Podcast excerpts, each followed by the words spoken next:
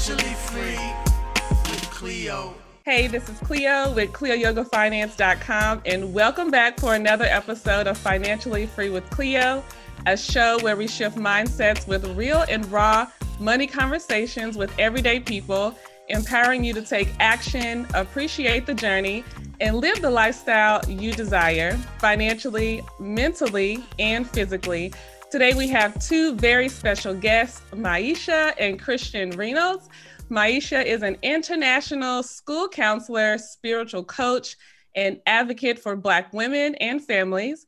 From a touchy subject to a testimony, she has vulnerably shared her testimony for finding her birth father as an adult and reconnecting to a past and a void that was once linked to pain and confusion growing up with a father wound and having gone through anxiety, depression, and stress, she knows firsthand how God can heal and change the trajectory of your life.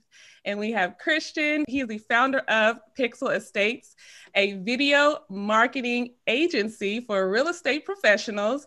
He is an expert in video strategy, helping them use more video content to scale and sell their businesses. His primary focus is to use professional video production to build their real estate brand and give them a campaign to better connect with potential buyers. So, welcome to the show, Maisha and Christian. Thank you so much for being here. Thank you so much for having us. Yes, I appreciate it. I'm so excited to have this conversation so that we can learn more about you two, more about your businesses, and of course, how we all can connect and support you all. So, first, let's start with our childhood. I always like to take it way back in the day so we can learn how you all grew up and also how you both learned about money. So, I guess growing up for me, I'm the youngest of five. My dad was, well, still is a fireman. Um, but I, I remember correctly, he started off janitor and uh, he eventually quit that job. But I remember, like, when I was probably five or six years old, I remember him being a janitor the high school. He re- he uh, went off to quit that job and became a fireman. And my mom, she worked at like nonprofit organizations here and there, different um, nonprofit organizations. So um, we didn't grow up with a lot of money, but you know had enough money to get through and um, all of that jazz. In terms of money and what we would learn growing up, we did learn how to use what we had. So my mom was always, you know, about you know budgeting, and you know we never really like got like name brand things and really understanding the value of money. We were taught those things, but in terms of like investing or financial literacy here and there, it was kind of like you got some money, use the money the right way, and that's it. That's I am my mother's only child, and um,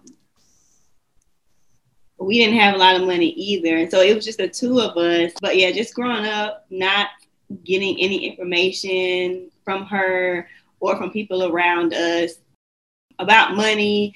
She did what she could to support, you know, us as a single mom. Even though it's only one child, um, you would think it's a little bit easier, but it's still difficult. So yeah, she, I guess she would save some, but not not nearly like as to extent of like what we have worked on and what we plan to instill in our kids one day yeah, learning about money as a child. Yeah.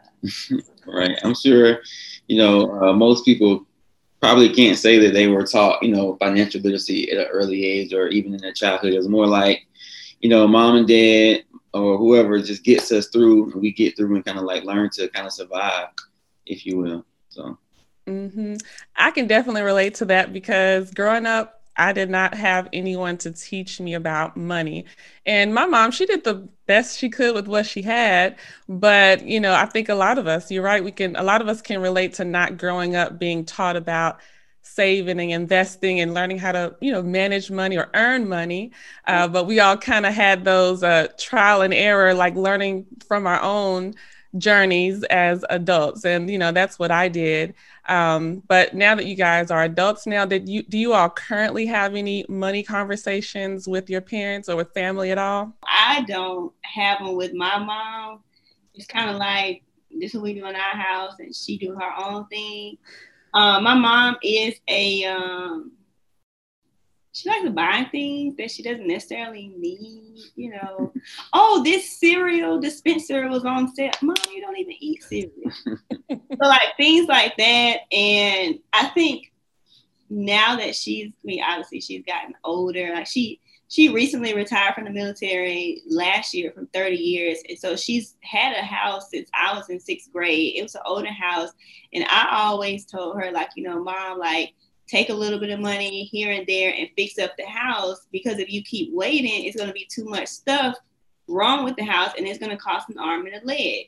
Mm-hmm. And so our first year of marriage, we stayed at my mom's house while she was deployed somewhere else. And so of course you're in someone else's house, but you see things. We're like, okay, the toilet went out. We use toilet every day, so we'll replace the toilet. Or like the refrigerator went out, we use the refrigerator, we'll replace that. But like the deck stuff, things like like just regular maintenance things.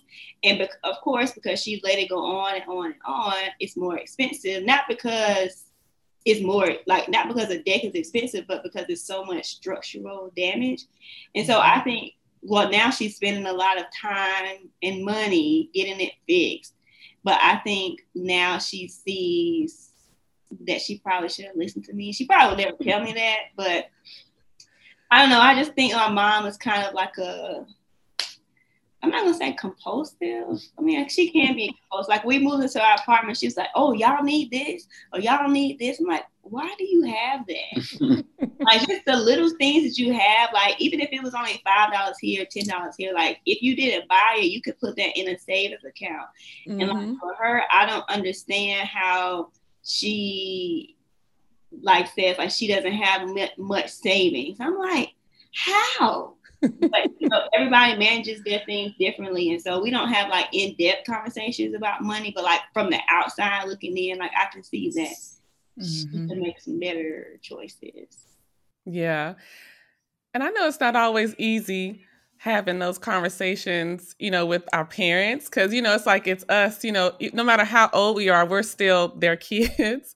so it's different trying to like talk to them about money or give advice or tips, but um but sometimes when you notice certain things, it's like we just we just want to help and you know, give them some advice that we think may help them. So we most of us we have, you know, their best interests, you know, at heart, but I know sometimes it's not always easy because they may not be um, accepting of the advice or or you know after a certain age sometimes we're kind of stuck in our ways too. Like i do believe that we all can make changes. It's never too late you know? But at the same time you know at some point it's kind of like it's hard to accept advice from people especially from young kids. So um, i can totally uh, relate to that with giving advice uh, to my mom or other family members. Um, but I, yeah. What about you, Christian? Um. Well, for my family, uh, we're an open book. Um, for the most part, like we like to talk about just stuff in general. Like that's one thing me and Maisha cla- uh, crash on. We clash on a lot. Is like I'm a debater and she's the, you know, like, no, I don't want to talk about. Like, it's fine. Like, but me, like, I'll take anything, even if it's not like serious, but like, you know, debate about it. Let's talk about it. What you want to talk about? Let's talk about it. Mm-hmm. And so mm-hmm. I have that because that's what we did growing up. Like, you know, again, seven of us in the house, mom, dad, five kids, whatever. And we just, you know, just talkers. We just like to, you know, have bounce ideas back and forth off each other. A lot of the times, um, like financial things aren't mixed in there. But um, you know, as of late, again, I think as we all get older, um, you know, start learning some of the importance of finances and long-term financial things. Uh, things come up, we you know we can talk about it. But um, Maisha is really big on this as well. Like, you know, again, keeping, you know, need know everybody need to know everybody business, right? I think it, I think on it kind of goes both ways. It's kind of a double edged sword almost, where you know you want to, you know, give advice to people and kind of you know uh, uh, share what you learn, whatever knowledge you have. But on the other side, especially you know in the black culture, like you know we keep our business to ourselves, and that's kind of could be a crutch you know, for us because um, other cultures aren't like that. They're really big on family, right? And like really understanding, like, well, if I can do this, I can show somebody else in my family how to do it. It's just that again, that crush that we have uh, in our community about you know keeping your household to yourself, and there are a lot of opportunities, not opportunities, a lot of different things that you should keep, you know, within your household.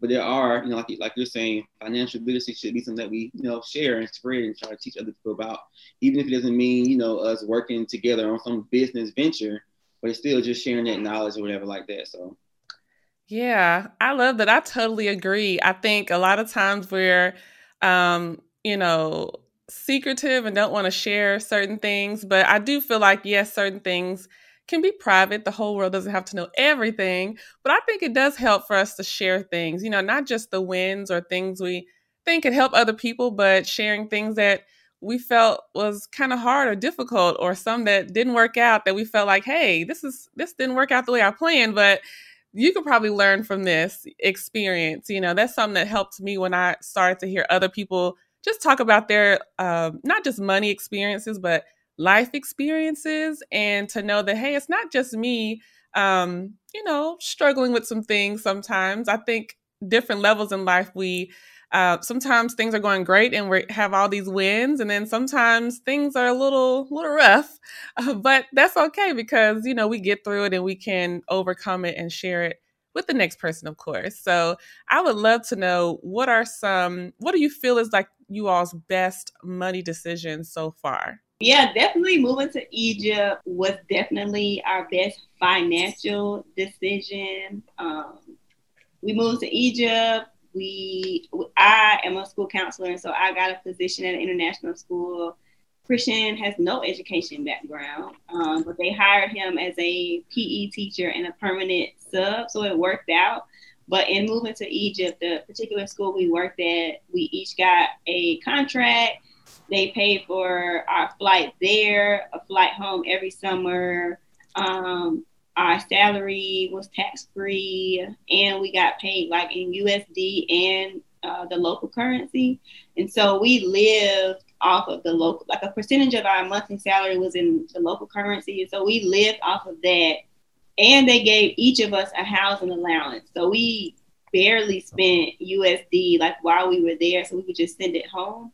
And so obviously we were able to save a lot faster and a lot more money in two years than we would have saved here in two years. Right. So I definitely say that's the best decision. Um, I mean, Egypt was okay. It was nice for what it was. We got to travel a lot. We got to pay down debt, but also like save money and also like live and not feel like, oh, we can't go to the cheesecake factory. to put that money here. So I definitely say that's a, the best thing. And like transitioning back to the States, financial wise, I'm like, it's crazy. Oh, maybe so, I could have stuck out another year. To put it into perspective, um, another big, another good thing we did was uh, this company called YNAB it's like pretty much uh why no Y N A B. You need a budget. Right, you need a budget, right? So everybody needs a budget. And we this was before we even went to Egypt, right? This was like maybe before we were married, we were doing that too. No, we ain't sharing no money before. We no, I'm saying what we doing. the YNAB thing, or either one. I think it was probably the first when we first got married. Okay, maybe it was when we first got married. Either, either way, yeah, that's what it was. Because I was the one pushing for a budget. Like, look, like we need to make sure we. Yeah, okay, I remember all this now. Sorry. So yeah, we um we bump you know bump heads a little bit, but for me, um, I'm more of the financial like I'm a financial not geek per se, but I like to just learn stuff in general. And so um we're both really good with money, but I'm the person that's like really like looking at numbers and want to have the spreadsheets and kind of like all the different charts and stuff. Like it just comes natural to me th- that particular part, right? So this is when I stumbled across this, you know, you need a budget app, and we started just, you know, seeing all our money put into um, this this app that kind of teaches you about pretty much budgeting everything down to the last cent, right? You should know where your money is going before you even get your money, right? So we can pretty much plug in our income, and we know when our in- when our next check uh, paychecks are coming in, we can and budget out all that money before we even spend it. That was the whole idea behind the app. And so to put into context um, what she's saying about like Egypt versus uh, here in the States, um, all of 2009, all, nah, all 2019, right? We have, I have all that, you know, data about what we spent, whatever, when we were in Egypt. And we moved back here and I look maybe like, I think we were here for about four months, I believe, right?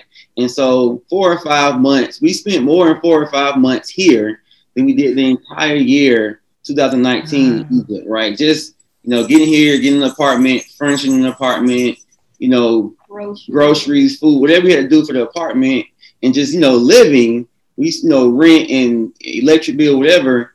We spent more in like four or five months than we did the whole year in Egypt, and that was with 2019. We were in Bali. Yeah, we were in Bali for that summer. That's with the trip in Bali. That's with uh, I think we did South Africa too the end of yeah, we did. That's with all the vacations and everything in 2019 we did. We still spent more here. So that's why that was one of our biggest decisions. I also um, the now. so having that app and really like deciding mm-hmm. to do a budget and you know stick to it and have those com- those hard conversations. That was probably um, the best part about having a budget is Every month we sit down and had conversations about money, about what we're going to do, and just making a decision together. Like this is what we're going to do so there's no like, you know, things are coming up where I'm doing something. I can't say why. I didn't know where we just have, you know, had an uh, understanding about that together. So I guess those two things, the budget and then uh, moving to Egypt. And the YNAB, I don't I don't even know what the YNAB says, honestly. Like I just the money going in the account, he say I paid the bills, tithes are paid, like we make sure we pay tithes. Um, he said he puts my allowance in my account, and that's all I worry about. Like I don't even know the login for YNAB. Just like I don't even need to see, as long as you got it under control. he asked like, "What do you have going on for this month?" Like that wouldn't necessarily come from my allowance or whatever. And so I say, you know, I got my grandma's birthday, or I got therapy, or you know, and then he'll plug it in. And I said, I might do this, or I might need this, but I try my best to tell him up front mm-hmm. because there are times where it's like, you know, middle of the month. And I'm like, I need some money. You didn't tell me at the beginning. Well, I didn't know. So, and he's like, well, we can't do it. We can't. and that that makes me angry. Like I just, because I don't know what's gonna come up. Like I don't know yeah. if I'm have a, a hard day at work and I want to go to the get a massage. Like Right. Sometimes those massage those those needs and feelings to want a massage just kind of pop up kind of spare the moment sometimes. But I do get it. It's it is important to talk about it and have like a I know sometimes, you know, like even for me, like I'll set like a certain amount aside for like you know, uh, miscellaneous or unexpected things that kind of that I may want to do. That way, if I decide, you know, I want to get a massage because I love massage and facials. So if I'm just like, oh, I just feel like I want to be rejuvenated, I can like pull from a section of you know money where I, I don't feel like I'm pulling for from something else. But I do get it, Christian. I, I like to know the plan, what's going to be paid for. But you know, sometimes it's having flexibility too, like when things come up. But I do love the fact that you all experienced um, living in another country and comparing, you know, managing expenses in two different countries. And when I first went to, um, I flew into Bali, but I was going to Gili Air Island. It was so cheap over there. And I was just like, I don't even want to go back to America because I'm literally having fun every day. And that, like, just massages. Like, I told them, do y'all realize how much this costs in America? and they give like the best massages, like the clothes that I bought while I was there. I was just like, that's something that I want to experience, y'all. Like, I really want to one day live abroad. Not sure for how long, but when you said that you all spent more in four months, it do make you kind of wonder, like, should I really? Should we go back?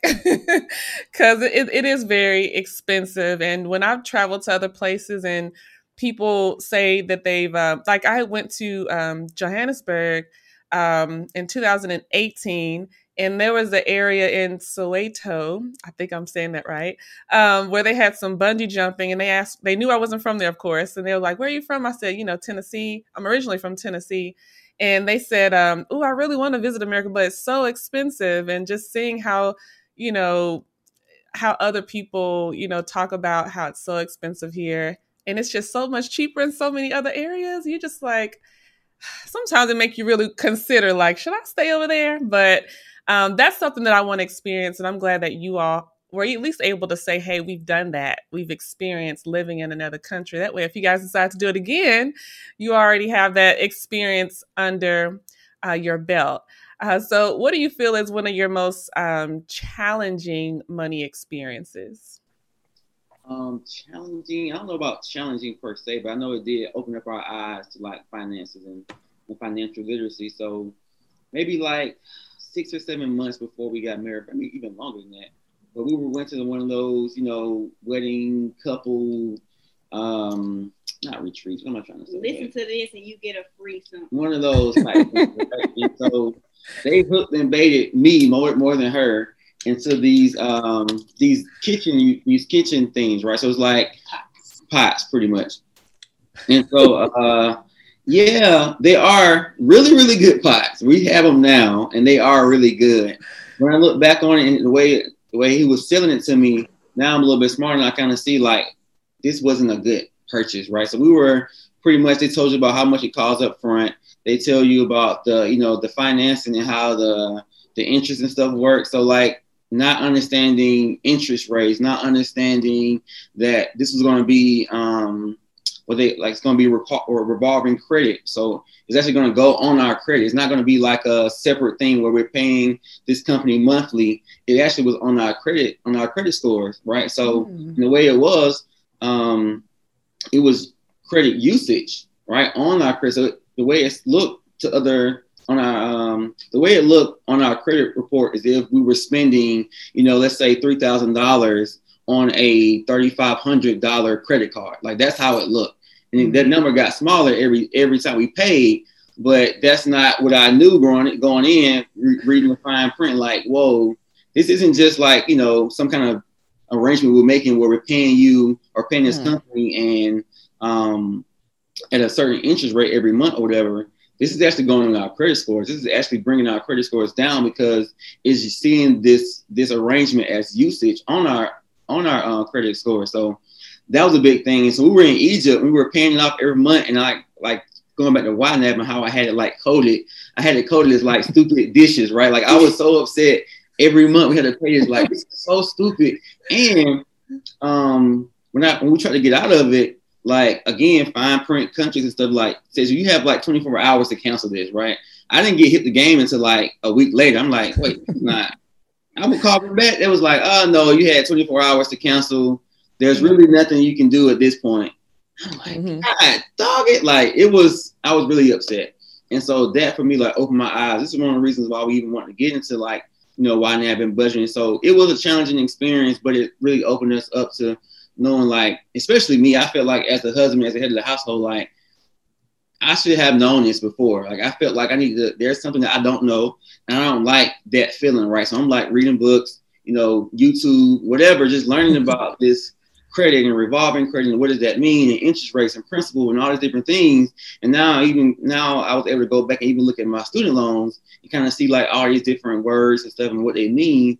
So I mean, I kind of count it as a blessing because it really opened my eyes up into just knowing about uh, or the need to know about finances and what this stuff really means. We're you know signing our names on lines and not really looking at the the real yeah. you know the fine print, if you will. So yeah, I'm sure that taught you to when people are you know sharing details about an offer or something that you're like listening more to what they're saying and also reading uh, the fine print. Because that's what most of us do. Like we don't you know we see the fine print agreements contracts but most of us you know we may not read every single word but it, it takes one time or a couple times to feel like oh i should have known better. And then you're like you know what? I'm making sure before i put my name on here I'm gonna make sure exactly, you know, what this is. So I'm sure, even though um, it wasn't what you expected, I'm sure, like you said, you learned something from it. That way, you can uh, make better decisions with future, you know, opportunities too. and I think for me, like that's definitely a challenge. But another challenge for me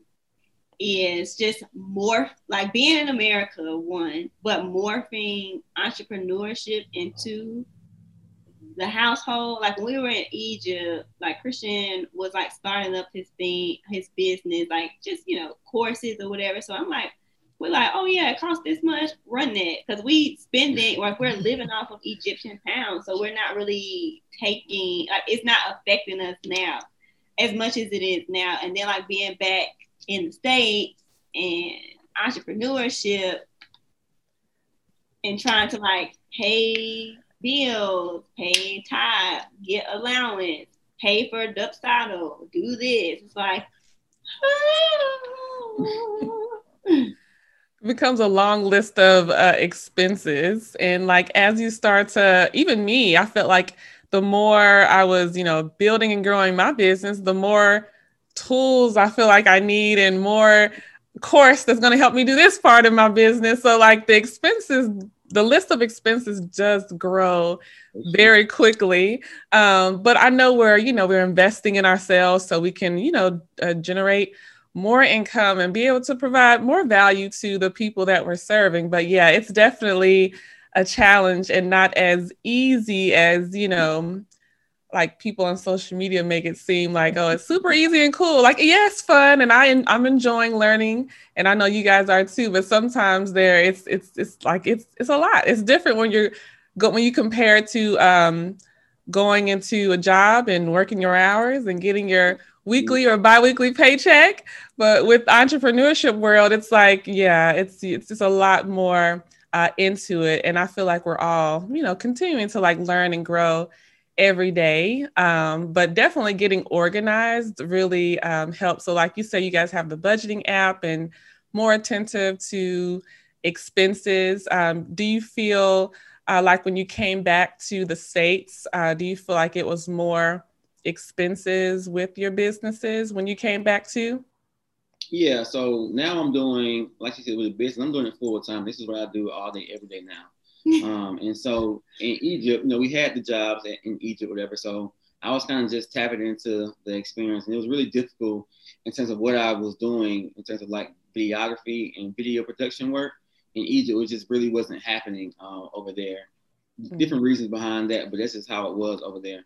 And so I was really just in kind of in the startup phase of just, you know, getting the LLC and together and doing this, whatever. So it really wasn't a lot of expenses coming out, just, you know, period. But now that I'm here and I'm doing this full time, like you said, like as a business owner, there are just things that you don't even like know that you need, whether it be, you know, marketing things or, you know, CRM systems or, you know, your website and paying for that monthly and, you know, or uh, freelancer, different things you need somebody to do for you. Like there's always these different um, expenses yeah. that come up. So yeah, it's you know it's different. Um, but like you said, it's an investment.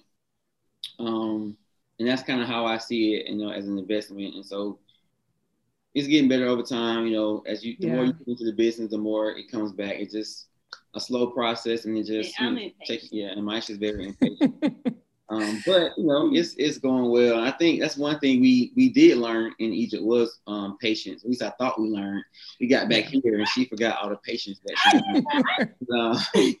yeah, it's just all about being patient. Just you know, trusting the process and just being on the journey and just being okay with being on the journey. There's really there really isn't any end goal or not goal, but there it really isn't any destination. You're just taking one step and putting it, you know, step by step and just letting it be.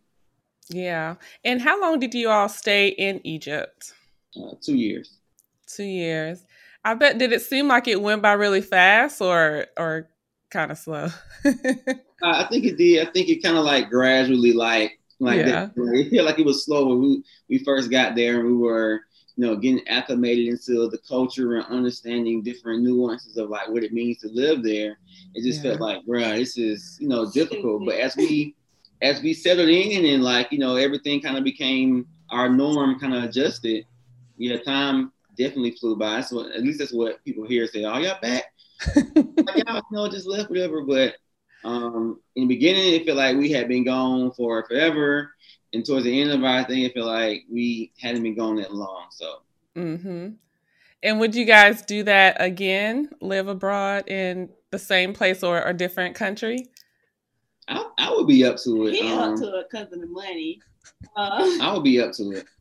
Uh, for me, I think it would be if I had an itch again. So I, before we left, I was at a school and I was sick of the school and I wanted something different. I didn't know where I was going, but I knew I was going to be at that school. And so we were, when we started thinking about it, we had only been married maybe not even that long. Yeah, in, in the in the fall semester. So. Okay, so maybe like four to six months. We had only been like married.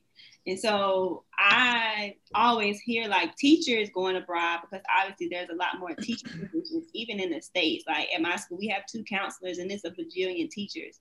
So I was like, man, they don't have no counseling positions overseas. Like, hmm. And so I talked to Christian and he was saying, like, let's do it. And so it was kind of like, let's see, let's put some filters out there and see what we get and we got something. And so, being a counselor internationally, at we were at a private school, and so their needs are a lot different from being a counselor here. I'm at a Title One school here, and so the needs are different. Like my job looks different. Um, so in Egypt, like you know, I was making a difference, but I wasn't feeling fulfilled, like as I as as fulfilled as I feel in the Title One school. So mm-hmm. it will be like me getting tired of being like stressed and stuff, and knowing that if I go overseas, I'm gonna be doing fluff stuff. Like I was in Egypt playing on Pinterest. Like, so I think like if I get to that point where I'm like I'm tired or I want a break, like I would go. Yeah and or if like Christian, you know, gets a big deal with video stuff, like, and it's gonna take care of the income, whatever, like, yeah, we'll go. Me, Christian, and the cat. Right. That's cool. And at least you guys can pull from your uh, past living abroad experience, you know, making that transition. I don't know if we go to Egypt though. Might be a different country, huh? don't, it don't matter to me. Um, I've always been like, kind of like, okay, let's do it. Like, I just, so she was going through this thing where she wanted to get out of, um, out of the school she was at when she first started. That was her first year. Um, for me, I was kind of going through the same thing. Like, I loved the job I was at, but I was working like like 50 60 hour weeks um i was doing like consulting in like the in the hr and payroll space and so I enjoyed it. It was flying me out to different clients. I was flying around the country, whatever. So it felt like, you know, good to be like one of the young, one of the young um, employees at the company, but like kind of making big moves and stuff. But I was working like crazy. Um, I actually didn't like it, whatever. And so I was like, you know what? And I don't really like, I enjoyed that piece of it. You know, the money was good and all that type of stuff. But like, I know I really wanted to do video production and really wanted to get behind the camera and do that. And so when she came to me and said, you know, she wanted to do something different, I was like, you know what? Me too. Let's do it. Let's do it. Whatever. um, but also kind of like going in knowing that I have no education uh, experience, whatever. And so that's kind of how we landed in Egypt. So, you know, long story short, we were going to um, international conferences where you know these these schools from around the world, you know, sending a representative, and they would like you know give a little spiel about what their school offers and things like that. And every you know, not every, but most of the schools we went to or the different presentations we went to were saying, you know, there's this thing called trailing spouses, and I would be a trailing spouse because, you know, we're here to look for her job, but I would be a trailing spouse, you know, and a lot of them mm-hmm. didn't have positions for trailing spouses unless you were a educator. Mm-hmm. Um, but Egypt, like she said, they had a position for they have a position for full time sub. So pretty much, um, they said the only thing you have to have is a you know bachelor's degree. It's like, well, I have that, and that's why we ended up in Egypt because they again offer both of us positions, and yeah. so um, yeah, it worked out. And so now I have like the two years of, of teaching experience. I think I would, you know, it would be easier for us to find options. You know, if, if we do decide to go back out, it would be easier for us to find options. Now that I to be considered a trailing spouse, now I'll be like, yeah, yeah. I want to as a as a you know PE teacher or maybe something like that. So yeah, I learned a lot in two years. I've always been like open to like, you know what, let's let's you know, let's figure this thing out, let's learn whatever. And so um that worked out. And so maybe, you know, if she gets the itch, it's up to her. And the she gets the itch, so let's let's do it. Um, depending on where I'm in my business. Now things will be a little bit more complicated or whatever. But again, if it comes up, I would, you know, look at the opportunity. If it, yeah. checking my boxes, you know, they gotta pay for housing, they got gotta be tax free. I need mm-hmm. you know, ride, you know, not rides, but I need flights back and forth. like I need all this to be free before we even consider, you know, um, those options. So yeah. got a list of requirements before it's official.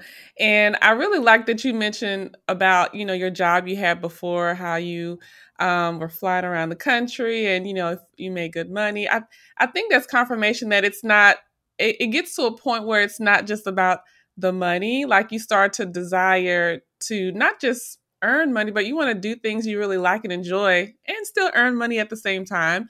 I know that's something that I experienced with the work I had done, you know, over the last 14, 15 years. Like it was, you know, traveling, it was cool. You meet new people, make good money. But then once you start to have like interests and desires that kind of grow bigger and bigger in other areas, then you start to feel like, um, Maisha, like you mentioned, not feeling fulfilled and uh, you know, you're like for me, I was online looking up, reading books and watching videos and making my little to-do list and writing my ideas and stuff and that's when you know like okay eventually i'm gonna have to make a move here or i'm just be miserable for the next 10 years. So i really like the fact that you guys um, are open to doing new things different things and learning and growing throughout uh, the process um, but for christian for your business pixel estates i would love to know how you decided to uh, get into that type of business uh, so the reason I really wanted to get into it because again, I'm learning more about you know finances, and so real estate has always really been big for me, and wanted to get into real estate investing. And so, and I said I, we had already made this decision. Was we come back, I was like, look, we go back to the states. I'm not going back to my corporate job. I'm gonna do my own thing, whatever. And so we made a decision to go back. All right, I'm trying to figure out what I'm gonna do with this business. I know I want to do video production, and then it kind of came to my, you know, like whatever, like you know what, let's combine the, my, my two those two things, real estate and video production. And I saw that there was a need, you know, in that space for video and like different things you can do with video, whether it be you know social media marketing or um, different campaigns, whatever. And so that's kind of how I uh, came up with uh, Pixel Estates, and that's mm. you know mm. why I went you know that route. Yeah, I love it because I like I have a daughter. She's 17, and that's she wants to be a real estate agent and we were having conversations about you know her making a social media page and you know uh content have to have the videos and pictures you know and it's you know i know it's more than just that but that's what the first thing people do they go look at your instagram page they look at your website they they you get judged on the quality of your content you're putting out there so i really think that that's great that work that you're doing and I may be hiring you one day. Do you only do people in Atlanta?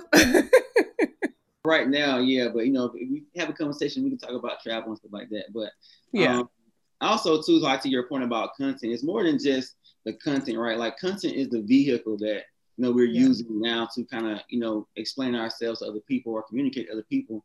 But I think it really boils down to value, and that's one thing I try, I try to you know teach people I'm working with. Like it's all about providing value. At the end of the day, you know, social media is still social, right? Like it should be about communicating with people and you know um, bringing value to people. You have to pretty much put yourself out there and put out you know what value you have, and once you do that, you know all the content and things like that they come into place. But if you have some value to give to other people, that's kind of what it all boils down to. Yeah, most definitely. I love that, and I like that you are helping those real estate professionals out there because you know more people are wanting to buy homes. And I think even before the pandemic, I know a lot of people were trying to get their content together, but even now, more people are trying to make sure that their content is, you know, organized, you know, authentic and engaging, but also that's going to help them bring in more clients and, of course, provide the good value that the clients need. So I love that. And I would love to know more about yours, Maisha. You know, how did you decide to uh, start your business? So I started initially in Cleo. We met when I, we both were bloggers. And so mm-hmm. I started in the blogging space like shortly after I found my biological father. I'm like, oh, I should, you know, probably share my journey, like my um, faith-based journey, like how I'm on this journey to get close to God, like sharing with other people while still like encouraging people, inspiring, motivating people. Like I really love that part of just who I am. And so I in Egypt, Egypt provided a lot of time to just be away from everything, like providing clarity and things. I wanted to find a way that I can combine like sharing inspiration with my educational background in psychology and counseling and combining that with like my life experiences to help women that also may struggle like I do with anxiety, stress, and depression, and just kind of morph the three of those to help women. And so that's how I've kind of made that shift within the past six or 7 mm-hmm. months or so. So in essence, it's still I'm starting over.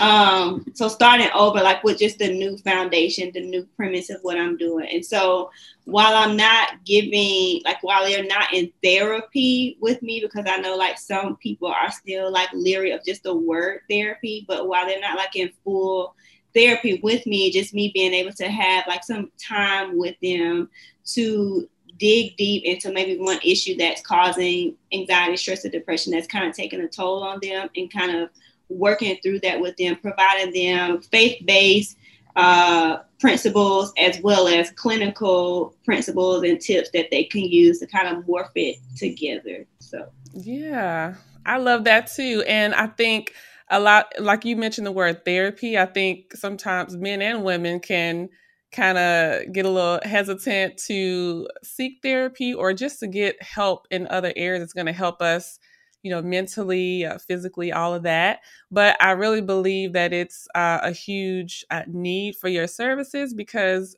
we're all going through so much, uh, and I think it's it's a disservice that we do to ourselves if we don't get the help uh, that we need. And just the fact that you're sharing your story and that you've been in different areas, they, uh, yeah, that can pain for me to even just share, even before I stepped into the coach space, but just the blog stuff, because I'm a pretty, like, I'll talk to anybody on the street, like anybody, but like sharing pieces like of my life or like my struggles, like I'm, I'm good over here. That's how I've operated like my entire life. And so I know like the stigma behind therapy. Like one, I went to school for you know, counseling, psychology, sociology. I went to school for that. And so knowing the negative connotations that that has, like mental health has, plus being a black person and what we're taught from the church, like you need to go talk to the pastor or pray about that. Like, yeah, you do need to do that. but you also need to talk to a professional because going to talk to Sister Jackie or Brother Tyrone and asking them to pray for you, like that may help to a certain extent, but they can't ask you the cert- the right questions that you need to help you kind of dig deep to figure out what's the root of your anxiety or what's the root of your stress and like giving you practical tips that you can use in the everyday space to help you move forward. Like yeah i can say turn to john 316 and read that but like if i'm having a full-fledged anxiety attack like i don't want to read this. You need to tell me to breathe in the bag count to 10 walk apart, like like just like certain tangible things that I can do right then and there. And then once I calm down, maybe I can go back and read John three sixteen. Maybe. oh, that's good because that just gives us, you know, confirmation that we need more than just, you know, talking to the pastor or praying or even I've had people tell me, Cleo, you'll be fine. Just go take a nap. Like when I wake up, I'm I still need some help here. So I think just hearing other people talk about these type of topics um, and that we've all, you know, had some type of counseling or therapy, you know, that inspires other people that, hey, you know what, maybe I should try to see a counselor or a therapist or just talk to somebody. Sometimes just getting it out to a, a, a close friend or someone that you trust that you know genuinely cares about you sometimes it just helps just to get it all out because you know we know if we hold it all in uh it can be it can pushing a few times. It's not good to hold it all in and you know just with you know working you know regular jobs or just working as entrepreneurs you know we as we elevate we'll have new like challenges and experiences and it's like it's going to always be uh, we're going to always need space in our life to talk with someone or seek therapy or counseling. So I love the work that you're doing as well. And when it comes to, you know, financial freedom, I would love to know what does financial freedom mean to you all? I'll Um, let him give the intelligent answer. financial freedom. I mean, I know in Egypt we weren't rich, whatever, but we did feel, you know, financially free. Like it was a really, really stress-free living because, like you said um, before, you know, we were living off just the Egyptian pounds for the most part, and so that was for me was the financial free part of like, you know what, not worrying about bills, not gonna worry about you know this and that, and really we budgeted our USD right? We budgeted that money going back, but we didn't really budget on like just everyday expenses because when I say it was so cheap, like you really didn't have to, right? Like it was so cheap to live there and eat and pay whatever. It just it really wasn't really a reason um, to budget out that particular money. Um, and so that's I guess kind of where that freedom comes from. I think also uh, another part of the freedom part for me at least is just being able to do you know what I feel like I want to do in terms of like whether it be with the, with the business or whatever like that's for me is, is um, very um, very freeing like entrepreneurship even though it's very difficult.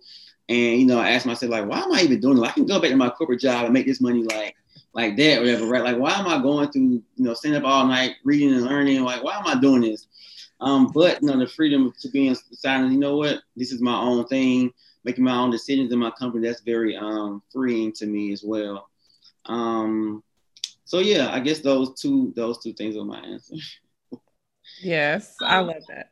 Yes, what he said. But I think for me, like just being in the space where we know that uh, bills are paid, tithes are paid, whatever expenses for the business are taken care of, and like having a pot of, of a big pot of allowance if we decide, oh, Maisha, you don't have to work on Friday or spring break. Like, let's go this place and like not even have to like, oh, well, we gotta move this around here and move. like just. I don't like the thought that I can't do what I want to do here in America. Like I hate it. Like I hate it so much. I'm like, bro, what are we gonna do for Valentine's Day? Like I want to do this, and it's like when you check the budget, we're gonna be here in the living room, or like you know, just something simple. Like I just want to be somewhere on the beach, but of course, COVID is shutting that down. But just feeling like everything is taken care of, and I can just do whatever I want to do. If I want to spend a month in Bali, then I want to do that because we have abundance. Mm-hmm. Yes, I love that. abundance. abundance. I want to get a massage every Saturday morning. I want to do that. So I don't know, yeah. just, just like I think being in Egypt and now that we have two different perspectives, like living in Egypt and then spending two months in Bali, like the entire summer, like just those two perspectives, then to come back to America, I'm like, bro, this is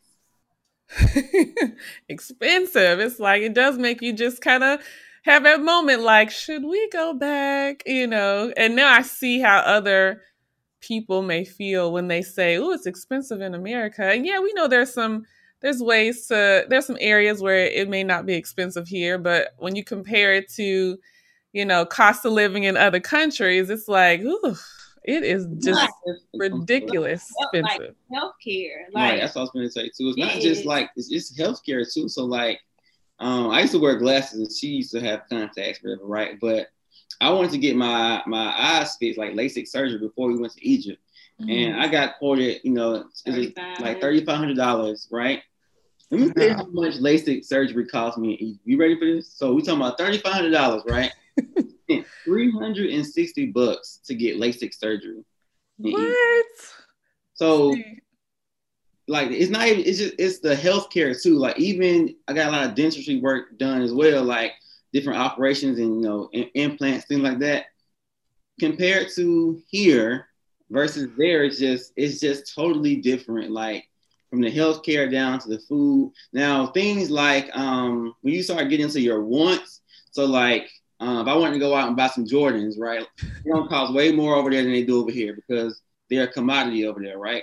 But in terms of just living and having your needs covered, you good. But if you want to go out, you know, to the malls, like they have different malls there, um, and they hike up all the prices of like Nike or or Adidas or Apple, like all that stuff is like super. Like don't buy electronics over there because again, it's just that stuff is commodity, right? But again, living and just having your needs covered and being able to eat and provide for your family, like super easy, super chill. Ooh, so, like, I learned something new. Perspective, yeah. Yeah, I learned something new. I didn't even realize that it was more expensive to buy those other uh, wants out there, but the healthcare issue is big. Now I do. Now I'm understanding more why people travel to other places to get certain medical work done because the quality is just as good or if not better and it's cheaper. So that's medical vacations as well. so whatever price, if I to start, decided to to you know get my thirty five hundred dollar LASIK, like I could take that same thirty five hundred dollars, fly to Egypt for the first time, see the pyramids, whatever, have a tourist experience, whatever, get my LASIK and fly back and spend less than thirty five hundred dollars. That's why people do that, whether it be for you know LASIK or you know different uh, dental surgeries, whatever it is, chances are, whatever they're quoting you at the, at the, doctor's office, you can take that same money and travel somewhere.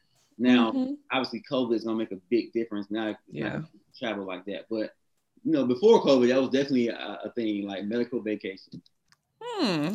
I hadn't heard that before. Medical vacation. I'm adding that to my list uh, because I feel like any way that we can, you know, get the things that we need and get it at a lower price and still have fun, like you said, medical vacation, that's all good. So I love, love, love that. I'm gonna have to share that with my mom and my sister too. Um, but I have, uh, we're gonna go to the financial affirmation. So I'm just gonna pull a random financial affirmation. I've already shuffled them and I'm just going to recite it to you. And you guys are just going to tell me um, how it makes you feel or how it relates to your own personal or professional journey. All right. I like this one. It is I can productively manage large amounts of money. Hmm. Yeah. Uh, that's what we were doing, you know, um, you know, managing the, that money and knowing, especially when it comes to entrepreneurship, right? Like really looking at your expenses and being able to know, okay, I'm spending this much money.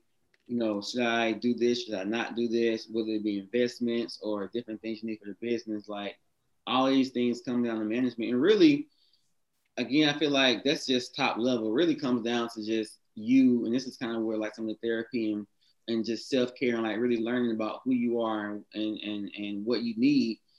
And that's one thing Egypt taught us as well is like there are so many things that we didn't have over there. Um, not because we couldn't afford it, but just like it really didn't make no sense to. Like we had, a, we knew it was to be a temporary thing we were living over there, so we didn't buy certain things for our apartment. We was like, oh, no, I'm done doing, I'm done doing that. And you, you think like, like wow, like we went two years without having, you know, X, Y, Z, and so it really makes you think like when we, you know, come back here, just in general, like, do I really need this thing?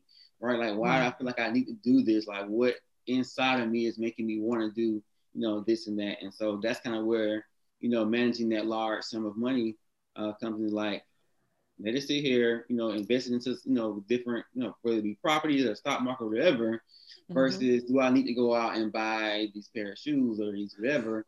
And I think COVID is also helping with that as well. Like, okay, we can go out and buy you a dress. Where you going? Where you going? Really making you, um, you know, kind of rethink things that you need and uh, or that you want.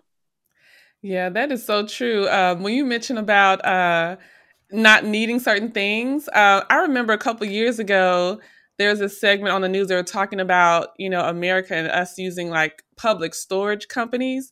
How they're like, you know, Americans just have so much stuff that somebody created the idea of having storage spaces and then it's multiple storage com- you know companies right?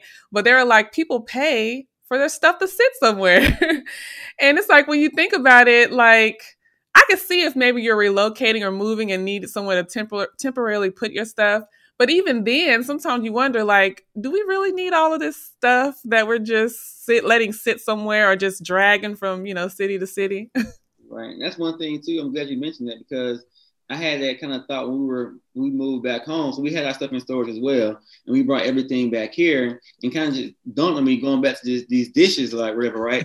Expensive dishes, they are really really good. But now when you really think about these things, like okay, now that I have them and I'm using them, they're really really good. You know, now I have to take care of them. Now I have to pay. You know, whether it be for this can be for a car, or whatever. I gotta pay insurance to pay for you know to to protect this expensive thing I just bought. You know, Mhm. when we're when we're um, when we moved, we had to put it in storage. That wasn't the only thing we put in storage, but still, you know, you don't want to put your nice things somewhere bad, whatever. So now you're paying for this thing you bought. You got to pay for it in the first place. You got to pay to protect it. You got to pay to you know store it. Like that's when we really have to start thinking like, how much do these things you know really cost us, right? Will it be a car or clothes or whatever? It's just the whole idea, like you said, about just understanding what things really cost and yeah, And it helped Yeah. and it helped us be even more minimalist right. than we were already. Like I mentioned earlier, like we lived in my mom's house. I mean, her stuff was still there. I'm like, bro, why you got all this stuff? Like, it gives me the heebie-jeebies. Like, anyway, like I don't even like a bunch of mail on the table. Like, I hate it. And so when we moved back, before we even bought anything, like we had the whole apartment floor just full of stuff in the storage. And we got rid of like you know those vans at U-Haul, like the vans. A van full of stuff went to Goodwill that we Mm. don't like we don't need. And mind you, it was like high school stuff, college stuff, stuff that we didn't hadn't gone through. Like we got rid of so much things. And like in Egypt, I left so many clothes. So many clothes in Egypt. Like I just left them. One because the quality of the water, like washing the clothes, and then like you they don't dryers over there are a luxury. So drying them, the dust get into them. I'm like, I'm not bringing these clothes back. Mm. So I left them there, and when it started getting cold here, I like like switched out my closet a little bit. Not really switched it out, but I put like things that I knew I couldn't wear in a small container, like a small storage container, and it's in the outside little stores thing. And even with with having like all my winter clothes in like the stores thing, and all my you know dress clothes or work clothes, like everything fit in a closet, in a walk-in closet. I said I ain't never in my life had all my belongings, shoes, jewelry, winter, fall, spring, summer. I've never in my life had everything fit in one closet. And I still had maybe like this much space on one side of the Mhm. closet with no hang, like with nothing. I'm like, ah, Didn't need all that, huh? all of it. Like, I can only wear one pair of pants, one shirt at a time. And so, yeah, it just, it just helped us be even more minimalist. Yeah, we had so much stuff going. Mm-hmm. We had so much stuff. Because people said you can't find stuff over there, Yeah. seasonings, We had hair so much products, stuff. Wow. we like nine bags. and they got lost. Yeah, nine bags. And all of them got Um, lost when we touched down in Egypt. We didn't have nothing. I remember, you know, around that time when you had posted about like losing stuff, and I was just like, oh my goodness. Like I was sitting imagining like how it would feel with none of your stuff. And I was just like, that is just like the craziest.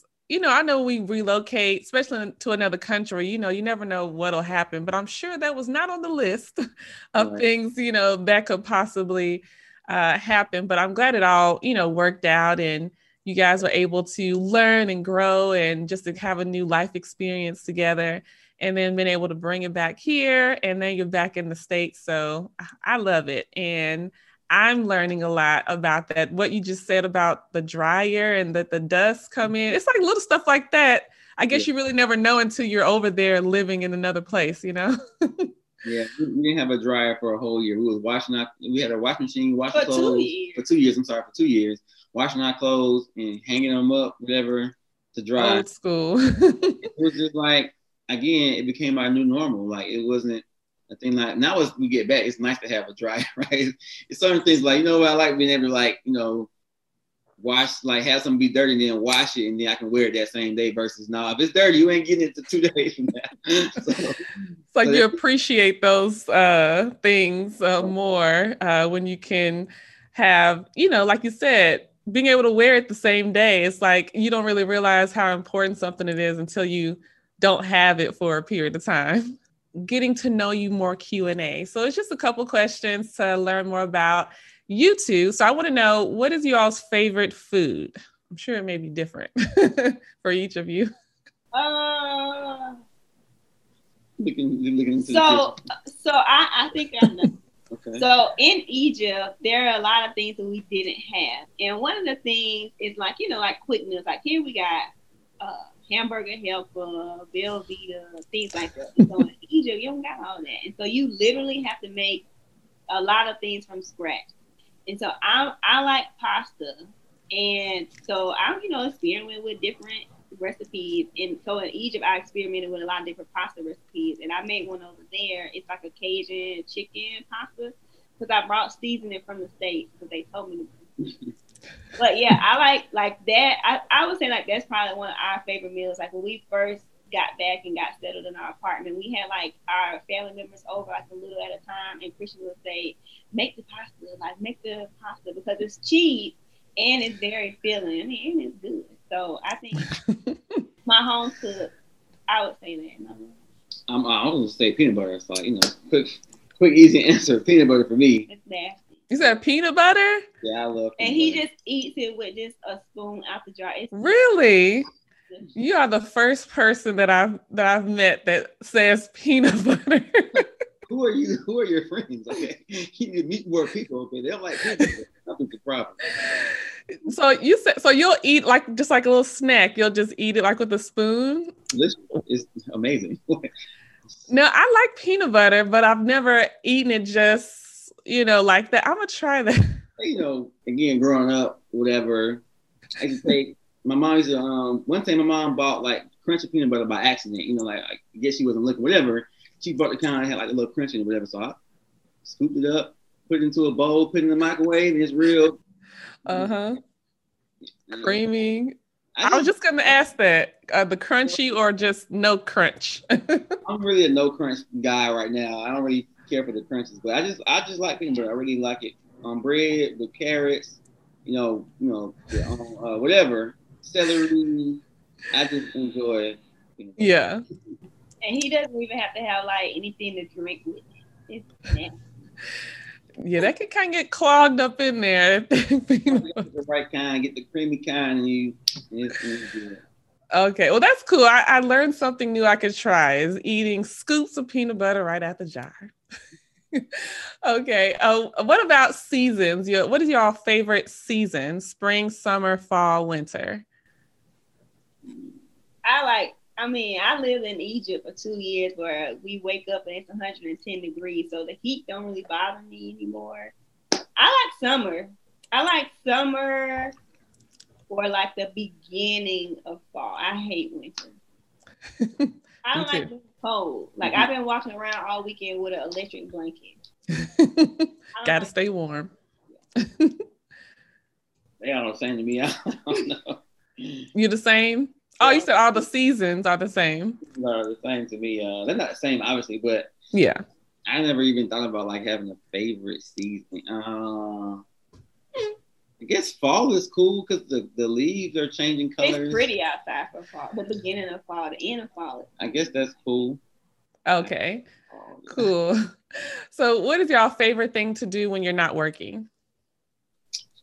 I like watching movies. Um, I'm a movie person, obviously video production, whatever.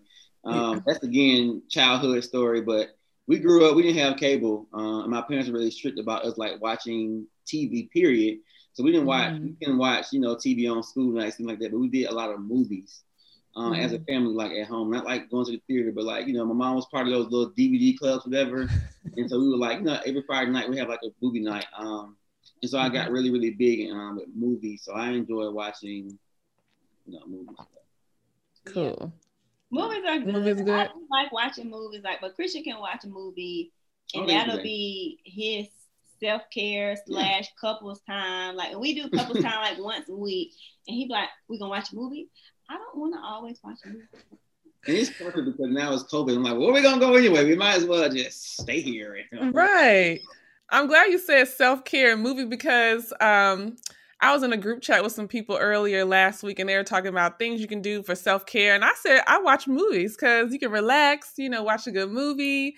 And just like you said, you can't really, you know, go to, I mean, yes, stuff is open and, you know, but it's just, why not watch a movie? I mean, it's relaxing, it's fun, girl. yeah. So, what is your favorite movie? so I don't know about. I'm sorry. You want, you want to yes, no, I don't about movie per se, but we kind of like grown to love thriller, the thriller genre of movies. And so like I like it because I'm not really a big fan of like horror movies or whatever, right? And so thriller kind of still gives you that suspense, whatever, but it's still like realistic stories, the thing that could actually happen um, in real life and just usually like for whatever reason we just kind of gravitate to that genre together. We can watch a thriller movie together all the time. Um, whenever we kind of figuring out what we want to watch. Like I like action movies. She likes, you know, sometimes comedy or romance. And for whatever reason, we kind of just came to a uh, not even agreeing. It just kind of happened. But thriller movies have really been our thing. Yeah. I love thrillers too, especially when it says, you know, inspired by true events. I'm like, ooh, this really happened. I can't wait to see this. So I love thrillers too. And I like horror movies. My sister thinks I'm psycho and crazy because she's like, Cleo, how do you watch that stuff all the time? But I love thrillers and, and scary movies. So it makes for a good show. Sometimes we are asked, you know, what advice would we give to our younger selves? But I would like to know what advice would you give to yourselves right now? For me, I would say to trust the process. Uh because that's something I'm working on. Like just being in the moment. It's gonna come. You have to do the groundwork. Yes. Um, so yeah, trust the process and celebrate the small wins. A lot of times I like then I have this grand idea, like, okay, I'm gonna launch this, and then this many people gonna get on the wait list, and this many people gonna book, and then when they don't book, I'm looking like, well, this is stupid. Why even do this? But not looking at like Maisha, like the fact that five people like saw your content and it was valuable to them, it made them like take the first step with it, like celebrate that part or whatever. So I'm trying to work on and I think for me, um, kind of the same thing, right? We hear that all the time, like trust the process. is kind of becoming cliche at this point, but it's so it's so real, right? And it really just comes down to I think because it's very personal, right? The whole idea of trusting the process and just being okay with um again taking those steps, one foot in front of another. Is all you can really do is uh and just whatever happens at the end of this is gonna be what happens. Um, and that's why I would say the same thing for myself. Just you know, being patient in the business and just trusting that I'm learning and I'm doing what I need to do, and every day I'm getting better. And this it is what it is. Um, I haven't read Michelle Obama's book yet, but the title "Becoming," right? Like that's kind of going back to that again. Like that's because we're always becoming something, right? We never really Yeah. become anything. We're always in the process of growing and learning until the day you know we die, or whatever. So we're always becoming something, whatever that that something is.